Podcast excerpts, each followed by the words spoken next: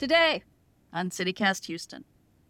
It's the holiday season, y'all. The most stressed out time in our stressed out city. The part of the year when we want to get done about six times as much as we actually can, and our nearest and dearest are the most likely to drive us bunkers.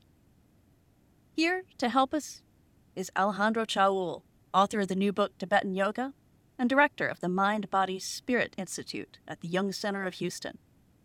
He's going to coach CityCast correspondent Antre'chelle Dorsey and me on how we can cope better with our own particular stress vests, and also to help you with yours. It's Tuesday, December 7th, 2021. I'm Lisa Gray, and this is CityCast Houston. Ale, Antre'chelle, thanks for being here. Thanks for having us. Yeah, thank you so much, Lisa. It's great to be here. Oh, Ali, we need you so much. okay, let me go first. Um, my particular source of stress is that as I am trying to feel close to my family, the people nearest and dearest to me, my extended family on both my side and my husband's side, right now the conversations are turning to QAnon. Just when I thought we had gotten past race and religion and feminism, suddenly I am questioning their grasp of reality and wondering whether anti vax propaganda is going to endanger the people around them. How can we not just explode over this? It is a difficult one, but um, so one simple formula. I mean, it's it's simple to speak about. Sometimes it's harder to do. It's called the STOP formula. And the STOP formula, it's an acronym. S T O P. Yeah. And so when we realize that we're going to say something that we don't want, we stop. And so, in a way, what we're doing is disengaging from that arising energy. But then there's more. Then the T is now I take a deep breath. So mm. after I stopped and disengaged, now I re engage with the best of myself. I breathe deeper. And as I take that deep breath, the O is I'm open. Open, and I observe. I observe myself and all those bubblings that are occurring. And so, probably I'm not going to go yet to the P of preceding my next event. What I'm doing is I'm going back to the T and taking another deep breath and resting kind of below the diaphragm into the abdomen and just notice how I feel there with the O and being open. And maybe I'm ready for the last letter P to proceed and just engage in a more smiling face, even if what they're saying is not what I agreed on. We could have just a really long pause in the conversation. Yes. When I was a kid in Argentina, we used to say that by being silent, we're actually giving them the that they are right. I don't believe that anymore.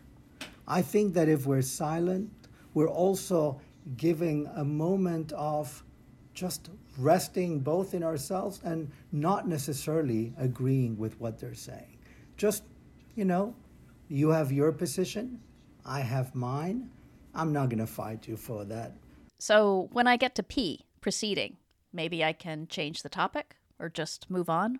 Yeah, what we say uh, sometimes it's let's talk about the weather or or or, yeah. or let's talk about things where we do agree right so many times wherever yeah. we are in the political spectrum usually we still you know love the kids in the same way love the family so you know, it's a holiday season. We just come from Thanksgiving, so we had some practice. Um, a lot of the holidays is, uh, for many of us, less about the religious part and more about being together. So, what are the things that bring us more together rather than focus on all those things that bring us apart? Okay. That's my good. meditation plays. That's good. I got my game face on. That's good. I'm Trishelle. Listen, one thing that I'm trying to manage this holiday season is how to not just the power of saying no, but accepting the aftermath of after I say no or after I stand up for myself with my family. So, Alejandro, how do we overcome that feeling bad for standing up for ourselves?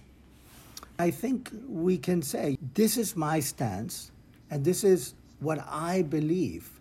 What I do is I reflect on my positions, and if I feel that that strikes a chord inside where, you know, whether others think the same as me or not, whether even my close friends and family members think the same as me or not, this is my position.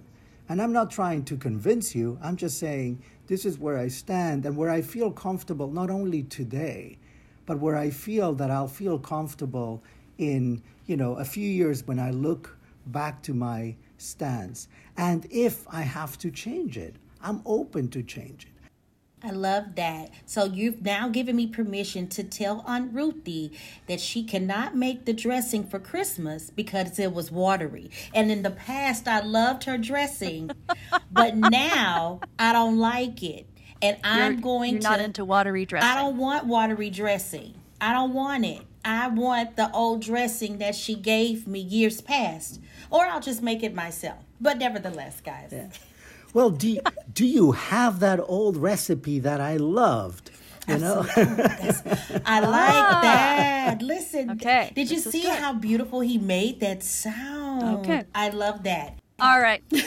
Ollie, I am stressed out about gifts. I feel like I've got to buy a whole bunch of gifts, and I don't know if I can afford them. And people like Antre'chelle are dropping hints that they want a big fat gift out of me. She wants a really nice microphone. And I don't know where I can get it. Supply chains, I don't know. It's stressful. What do I do? How do I how do I deal with this? I thought we agreed she doesn't need a big mic. But Oh, you're on my side, Ollie. Antre'chelle is loud enough. We'll talk after this. but I think at the end of the day, people are more interested in it's not about the gift itself, it's about what comes with it, thought. Maybe uh, writing a, a nice card, finding something. I, I think one of the main things, at least for me, is finding something that clicks for them, that they that when they open up, even if it's just a letter, even if it's just a text, with many people we may, I, I know, I don't give Yeah. gifts per se so much, but a, a line, something that, an emoji that it's a nice emoji that brings, you know, Oh, you're gonna get a microphone emoji for Christmas, Aunt Rochelle. I decline. I don't want that. It'll be a very thoughtful microphone emoji. Make sure it sparkles, then I'll be okay. So I, I do think that the both the intention and, and, and thinking thinking of the other, not just what I would like, but what the others would like. The other part is we all, uh, I think the majority of us, uh, the, the taste is something, as, as Aunt was saying about the, the salad dressing, maybe a really good chocolate. Maybe, or, or whatever. Maybe that person doesn't like chocolate. Maybe A uh, bottle of wine. Bottle of wine. there you go. So are you changing? Are you changing the mic for a bottle of wine? No, that was for someone else. That was not She for wants me. that in addition. or maybe The in list is addition. growing, the list Ollie. is growing, Ollie. Yes. This- you see why my stress levels go so high. But that, that is a great point. My brother one year was an aspiring rapper, and he uh, wrote all of us 16 bars. They were awful, but the it was the thought that counted, and we loved it. We still laugh at that. Um, and needless to say, he's not a rapper. He's an engineer now, and I'm so glad we all told him how they were terrible. But yes, it was the thought that counted. That was great. Yeah. It was terrible, but yeah, it was a good time. But also great. Yeah. All right, Ollie, you have just released a new book, Tibetan Yoga. What on earth is Tibetan yoga? How is it different from the vinyasas I'm busting out Yeah. pop music? So you know, Tibetan yoga is it's interesting because it both has a very meditative part, and at the same time, there's parts that are very energetic. So, although we call it Tibetan yoga uh, in English, the name in Tibetan is Tsalung Trulkhor, which really means magical movements um, that include the breath, the body, and the mind. So, the, the, the subtitle of the book it's Magical Movements of Body, Breath, and Mind. And so, in the stop formula, STOP. I was mentioning bringing it lower into her abdomen. This is what we do in most yogas. So breathe lower, uh, diaphragmatic breathing, which allows not only in the length of the breath, but by kind of staying a little bit lower. And so the idea is that it's not just relaxed, but it's also aware. So it's not that relaxed that sometimes happens in some of our yoga classes where we get in the shavasana and we're so relaxed that the mantra for everyone seems to be that went a little too far, right? so it's it's good. I mean, at least it's relaxed. Yeah, we're not supposed to sleep. Uh, but maybe too relaxed. So what we want is to sit up and to be maintaining that through these movements. That's why we call them magical movements because they have an experience. You let go and you rest. And I'm doing that for everything in the universe for my dog, for, for my QAnon believing in law, everything. Okay. Exactly. And so what what you could do is, you know, we start where we can, right? So okay, I can do the the ones that I feel I love now, and then the ones that are neutral, and then the ones feel like enemies, ah. you know. And so you go slowly, slowly. There's a beautiful word in Tibetan, kale, kale. Slowly, slowly, expanding that kind of good vibes, your vibes from your heart in the best of you expand to all beings. I feel better just hearing that. Me too. Kale, kale. I think I'll say that a lot this Christmas. Okay, Ali, Antre'chelle, I like to close episodes by getting people to recommend one thing in Houston that they are loving right now. So, Antre'chelle, you go first. What what is making you happy? I'm going to be honest with you. The one thing that is making me happy is a vegan restaurant called Mo Better Brews. I am not vegan. But this restaurant, it's the real deal. It's at 1201 South Moore, Houston, Texas, in the greater heart of Third Ward. It is wonderfully wonderful. It is a vegan coffee shop, and they have a real record store there. And I mean, everything, wow. everything is vegan. Uh-huh. Even the coffee. I had their lavender coffee, lavender and honey coffee, and I asked for regular milk, and they had to say, "Ma'am, this is a vegan restaurant. you should try the almond milk or the oat milk. And I was like, oh, this is for real. Yeah, it is totally. so it's no cheating there, but the food was phenomenal.